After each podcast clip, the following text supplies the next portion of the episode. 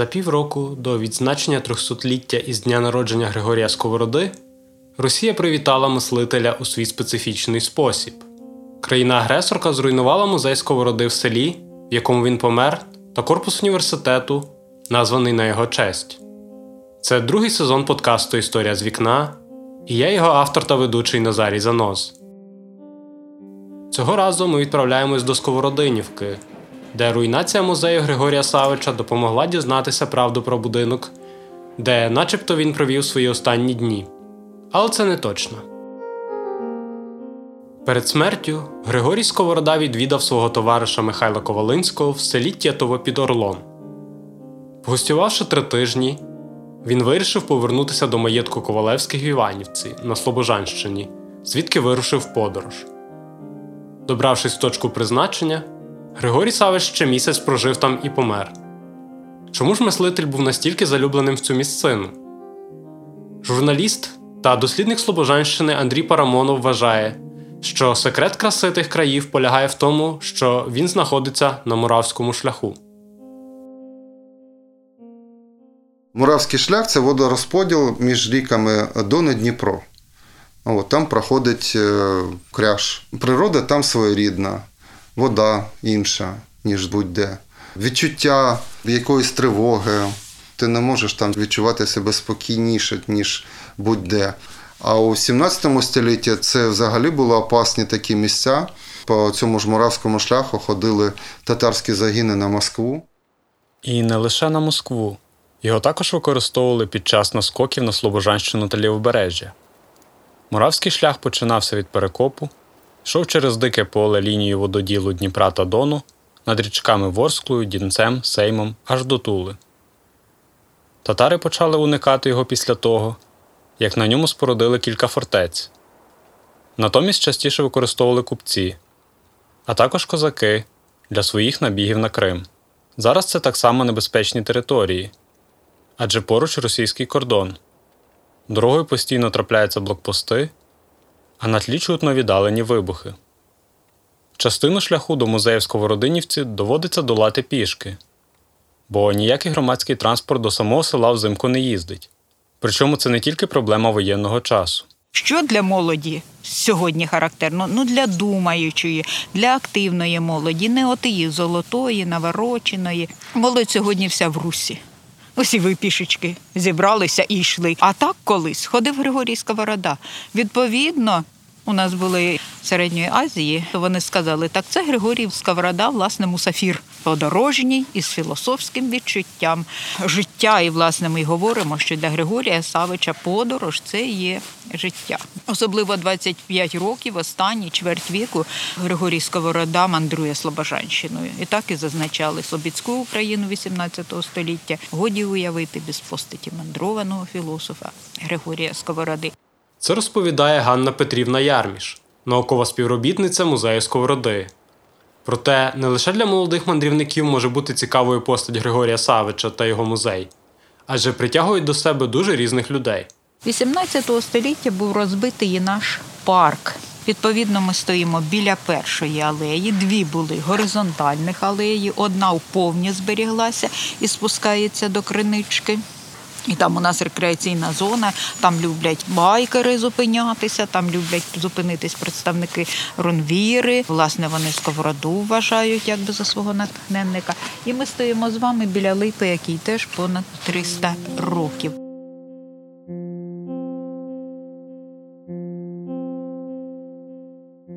Полудневі тіні дерев малюють довгі паралельні лінії на траві. Сонячно, морозно. Час до часу зривається вітер, десь віддалено чути вибухи на тлі. Осінь не передати, а взимку, коли справжня наша зима з міріадами, блискіток, сонячно, гарно, це казка. Панні Ганна багато років життя віддала музеєві. Вона може розповісти ледь не про кожне дерево, про всі дуби липи в парку. Обіймає їх, гладить, ніби вітається зі старими добрими знайомими. За Союзу ця територія належала колгоспові, і тоді поруч із парком посадили яблуневий сад. Тепер сотні яблук лежать незібраними в траві. Раніше їх зазвичай збирали гості під час подій в музеї, але цього року основні відвідувачі – журналісти. Пані Ганна каже, що лиш не пропонували вони робити із цими плодами, починаючи із варення і закінчуючи сидром від сковороди. Я туди приїхала працювати в школі, потім перейшла в музей, потім трішки попрацювала, та років сім. Потім знову повернулася в школу, звідкіля й пішла на пенсію. Потім робили ту експозицію, якої не стало. Я тоді працювала заступником директора наукової роботи.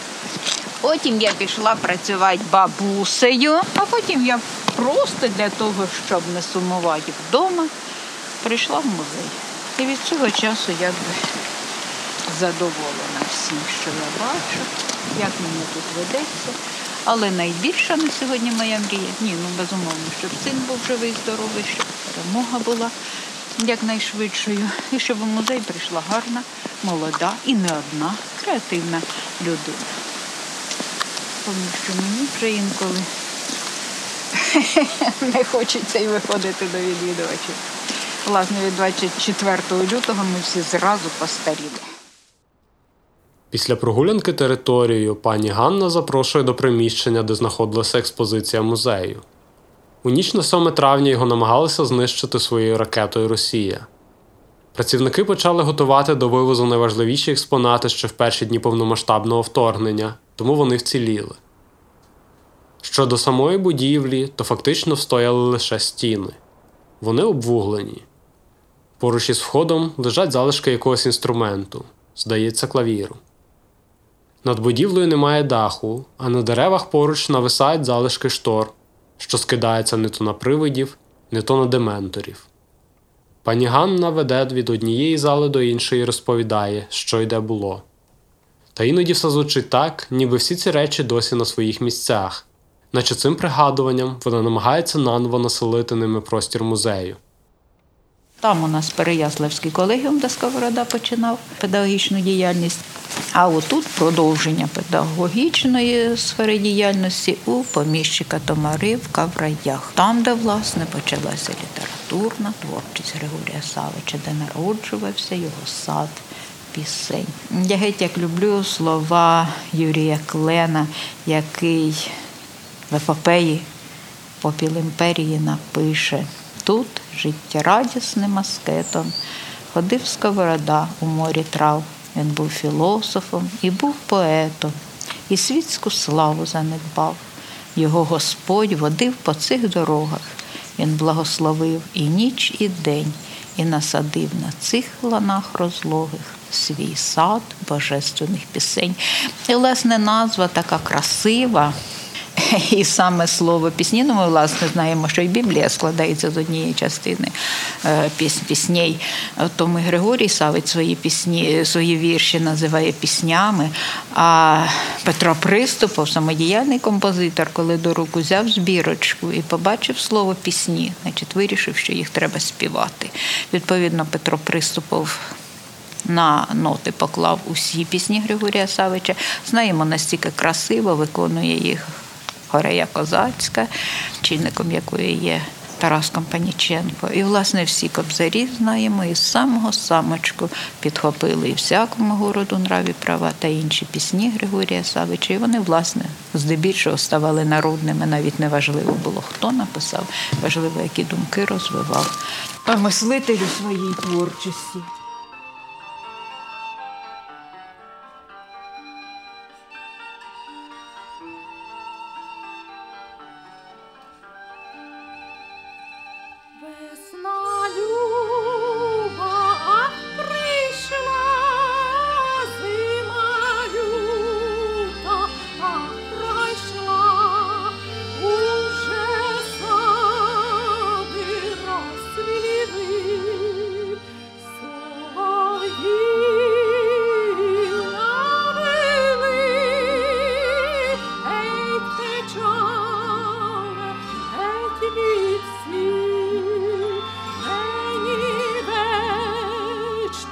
Красний всіх біжи сон.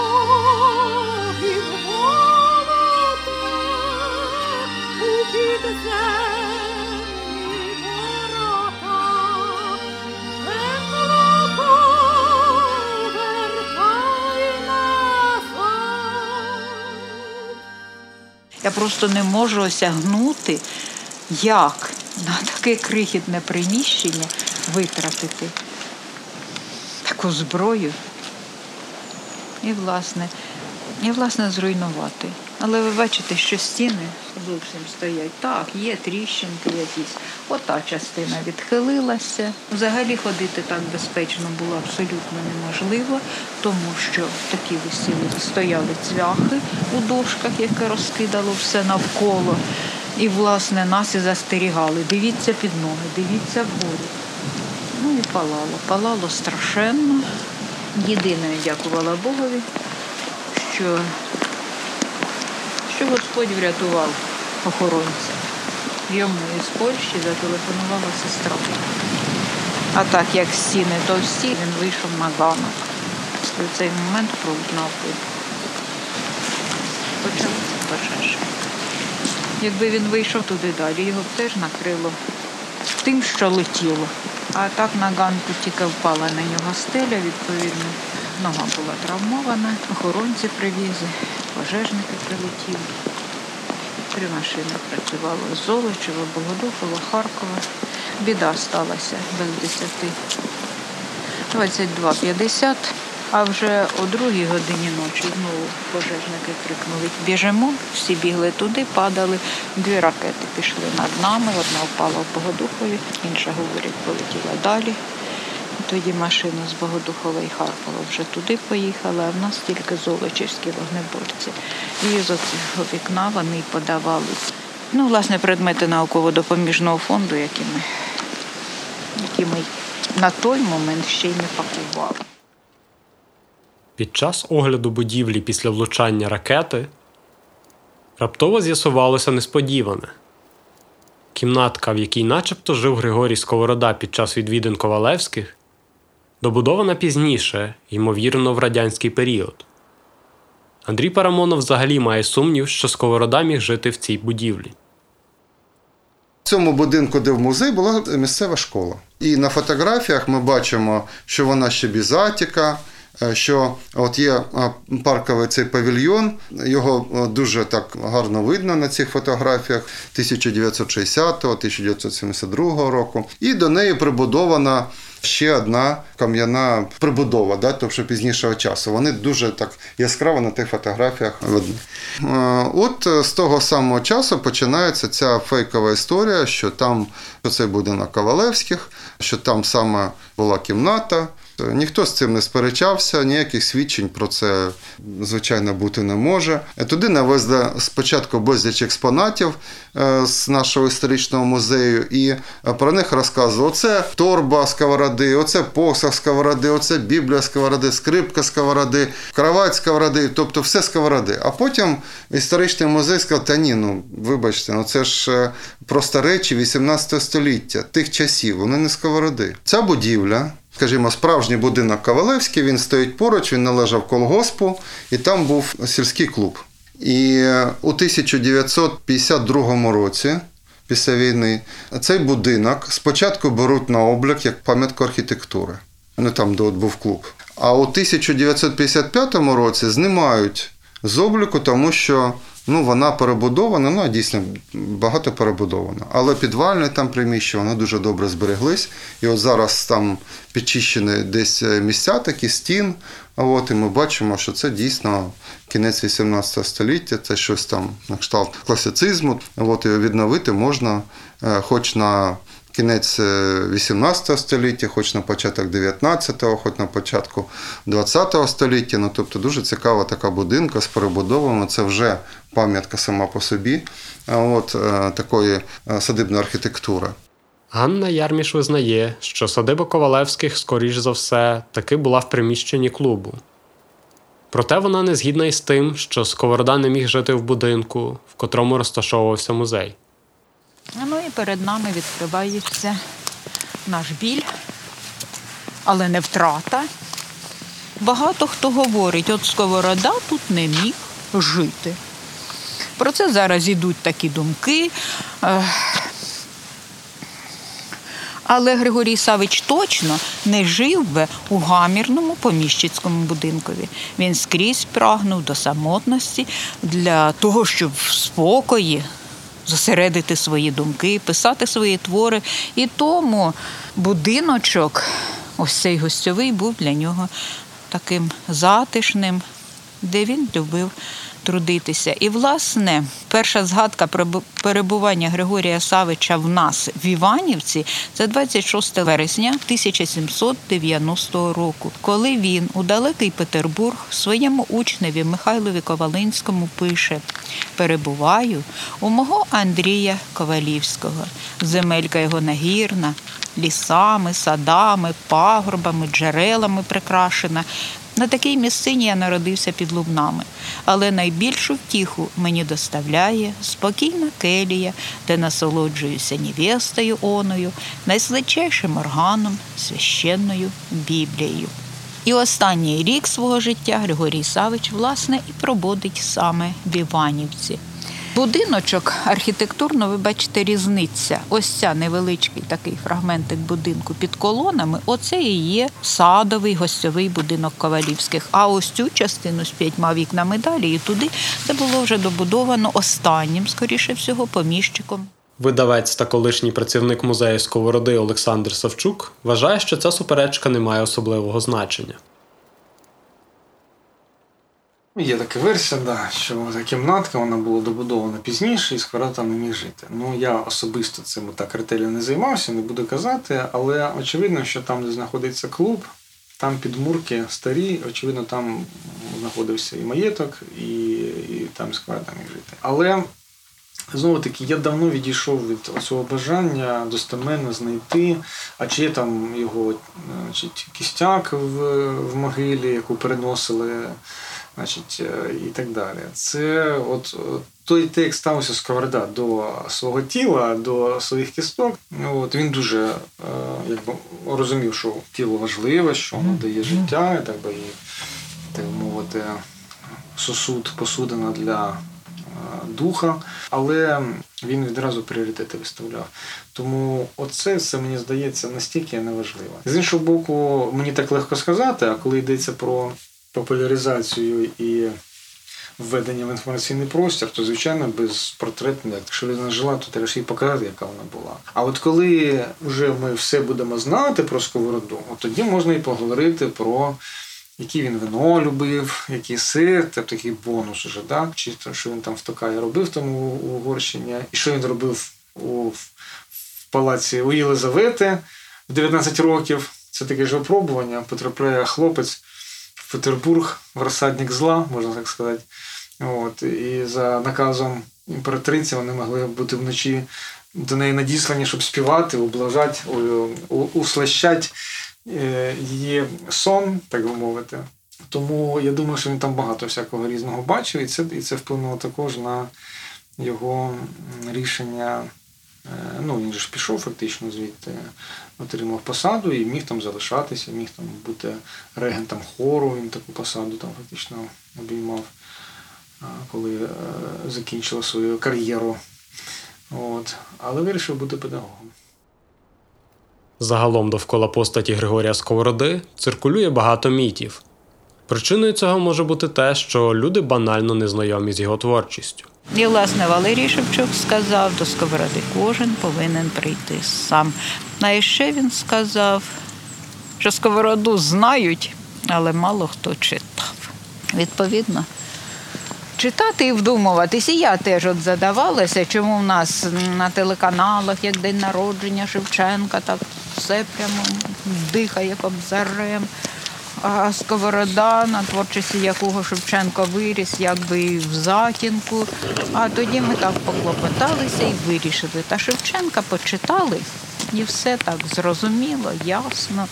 А Сковороду як почитав і думаєш, ну треба ж якого понаписував. Це ж знову тому, що ми Біблії не знали, не відчували всього цього. І що для нас, мабуть, все-таки матеріальне стоїть на першому плані. Це сьогодні ми відчуваємо, що все матеріальне зникає. А якщо що, так його і поновити можна. Але ось таке вічне, духовне, воно з нами. Мені подобається вислів, що Шевченко – це україноцентризм, а Григорій Сковорода – це людиноцентризм. Читати, головне читати, в оригіналі читати, з коментарями. І от дуже дивно з Сковородою теж. Ми, щоб говорити щось про композитора, ми слухаємо музику. Щоб говорити про художника, ми дивимося його картини. Ну, дивимося. Ну, що, що я можу сказати про художника, якщо я не бачив жодної картини? Ну, це нонсенс. А коли ми говоримо про Сковороду, ми не читаємо його, а слухаємо, що інші говорять. І транслюємо потім оце «Дві натури, три світи», «Працеп щастя», «п'ятсот гривень фонтан», «Нерівна всім рівність». От. І виходить, що от начебто затирається сам е, ну, глибина його філософії, його підходу, що він зробив безпосередньо. А починаєш читати, це зовсім інша людина. Тобто це прекрасний педагог, це прекрасний письменник, ну, тобто літературним талантом, прекрасним почуттям гумору, дуже глибокий, там купа метафор. Тобто це просто смакування кожного абзацу. І поки тебе не закриють десь в якомусь, якомусь приміщенні, прив'яжуть до книжки Сковороди і скажуть, тобі треба прочитати десять сторінок, ну, будь ласка, ну, ну трішки помучайся. Після цього людина далі нічого не розуміє, але принаймні в неї з'являється смак тексту, смакування його, як він пише. А потім ти починаєш розуміти, що ага, тут ж треба оці, цю лінію знайти, оці образи, оці наслідування, які в нього є з античної літератури, з Біблії. І це все якби глибинне, повільне читання, воно дає надзвичайну насолоду. А потім ти собі сам починаєш подобатися, тому що ти став розуміти. Ти начебто підростаєш над собою, що ага, і ти зрозумів, що ти Сковорода. І тоді питань, що Сковорода, чи він видатний, чи видатний, чи він українець, чи не українець, взагалі зникають. Хоча він писав не зовсім українською мовою, але ці питання зникають. Тобто він українець однозначно, такий простір свободи, який є в текстах. Він міг бути в Росії. Він і не публікувався, але він ходив в списках, його переписували. І це було фактично і майже єресь. Ми його постійно виганяли з усіх навчальних закладів. В церкві його запрошували, він не хотів, тому що, каже, не хочу таким же бути стовпом неотесаним, як ви, оці монахи. І абсолютно людина, яка дуже глибоко розуміла християнство. Християнський філософ, містик. Людина, яка розуміла, першого символічно Біблію. І тому нам так важко його читати. Тому що там образ на образ, метафора на метафорі, і це все так поетично дуже зроблено, що ти інколи задумуєшся, про що він взагалі говорить. Ми від цього контексту вже далекі. Ми дев'ятнадцяте століття майже не розуміємо, вісімнадцяте – це треба, треба попрацювати. Але я переконаний в тому, що це канон. Це те, що треба читати кожній, кожному українцю в якийсь період свого життя, не обов'язково в школі, але хоча б один-два діалоги їх прочитати, тому що ну, це справжня українська література. То вона дуже нам близька, насправді, якщо от заглибитися. Тому ми зараз мріємо про те, що ми не такі видання будемо робити, це само собою, це з коментарями Ушкалова, а що треба взяти кожний діалог, його опублікувати з коментарями, з поясненнями і робити оці зустрічі онлайн глибинного повільного читання. Мене мрія прямо от поруч з читачем сидіти і питати, а ви побачили це тут? А ось дивіться на ці фотографії, тут же ось що можна знайти. Тому що книжки досить інтелектуально наповнені і на різних шарах читаються. Музей Сковороди потребує якнайшвидшого накриття. Влада пообіцяла, що все буде зроблено до кінця року. А поки ж музей залишається стояти без даху. На Філософській алеї в парку є низка скульптур, серед яких одна зараз видається особливо символічною. А далі робота Федора Божинського. А, зараз скажу, спостерігати за зірками. А дівчатка якась бігла по алейці і каже, ой, а це плаття невести. Ну, якби там не було. Людина спостерігає за зоряним небом, а Сковорода скаже, покинь Копернікові сфери, вернись в духовні печери. печери. Неподалік від алеї, через балку, знаходиться могила Григорія Савича. Поруч із нею виросло дерево, частина його виглядає мертвою. Проте, якщо придивитись уважніше, то можна помітити, що й вона випустила живе гілля. Так само музей отримує шанс на нове життя. І росло оце дерево. Дерево ну як бур'ян. Але воно так потужно росло, і ми так думали, що воно засохне та й впаде. І сподівались посадити щось інше. Ну, скоріше всього, дуба. А воно взяло, бачите, якою кроною піднялося. І росте. А Наталя Івановна геть як боялася, що дерево впаде. Прямо і коли будуть бути. Та не впаде, бо воно, воно вже росте.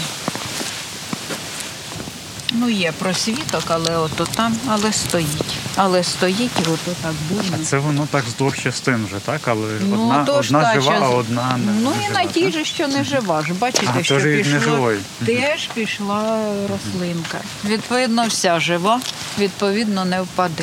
Так. У нас, оце ж, бачите, плитка. Раніше були просто такі великі плити, а потім вже сказали, що ну, треба достойніше. Плитка називається «Старий Львів», і львів'яни її укладали. А ота стара плитка із таких великих плит, вона отак обходила. Коли не почали там плитку знімати, то там почали падати дерева. Вони це так злякалися, вони це так вирішили, що вони потурбували прах, дух Сковороди. Вони так просили прощення Григорія Савича. Власне, що і я весь час роблю. Але дайте я це красиві квіти отак кладу.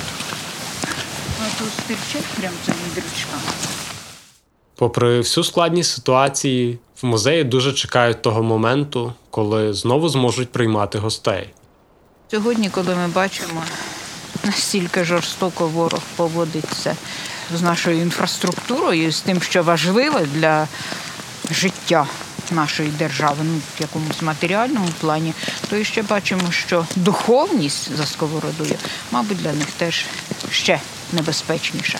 І тому він знищував цілеспрямовував, знищував те, що несе дух українства, нашу ідентичність.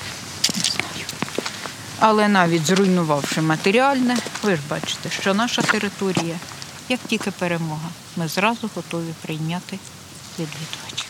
Радивиловський за епіграф.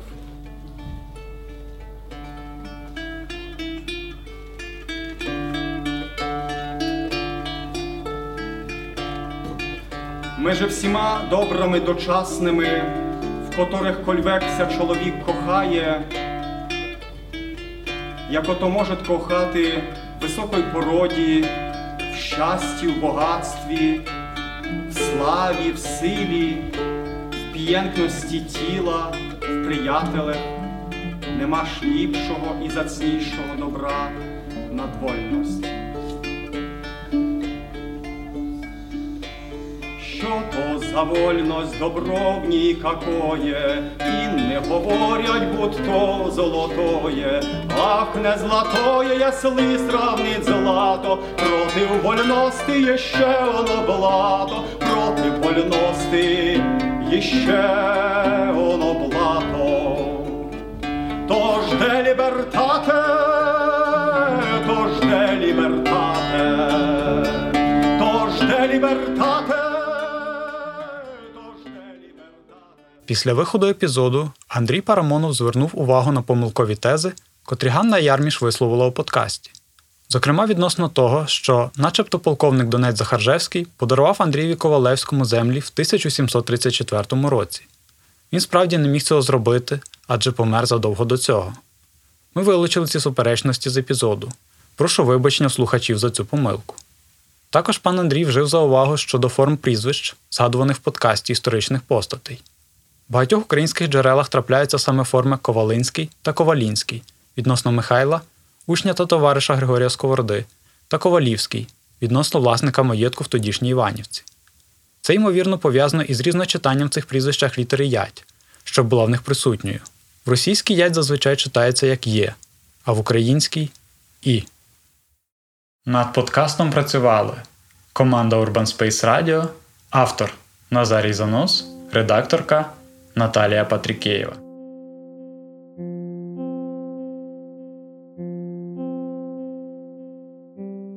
Другий сезон подкасту «Історія з вікна» створено за фінансової підтримки Європейського Союзу та Федерального міністерства економічного співробітництва та розвитку Німеччини Бе Ем Це.